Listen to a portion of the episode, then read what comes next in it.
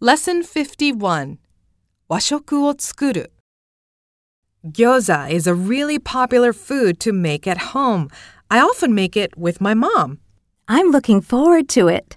This is a mix of minced pork, cabbage, and garlic with soy sauce for flavoring. What do we do next? You put the mix into this wrapper. I'll show you how I do it, so watch me. Ooh! Let's try it together. Fry the finished gyoza in a pan.And they're done. Mini Kaiwa. Here's some mochi from Japan. I fried it in a pan, dipped it in soy sauce, and rolled it in dried seaweed. Do you want to try one?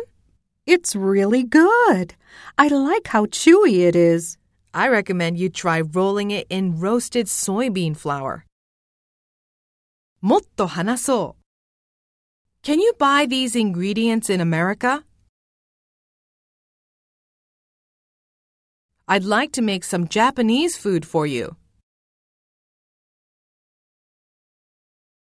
I really like cooking, but I'm not very good at it.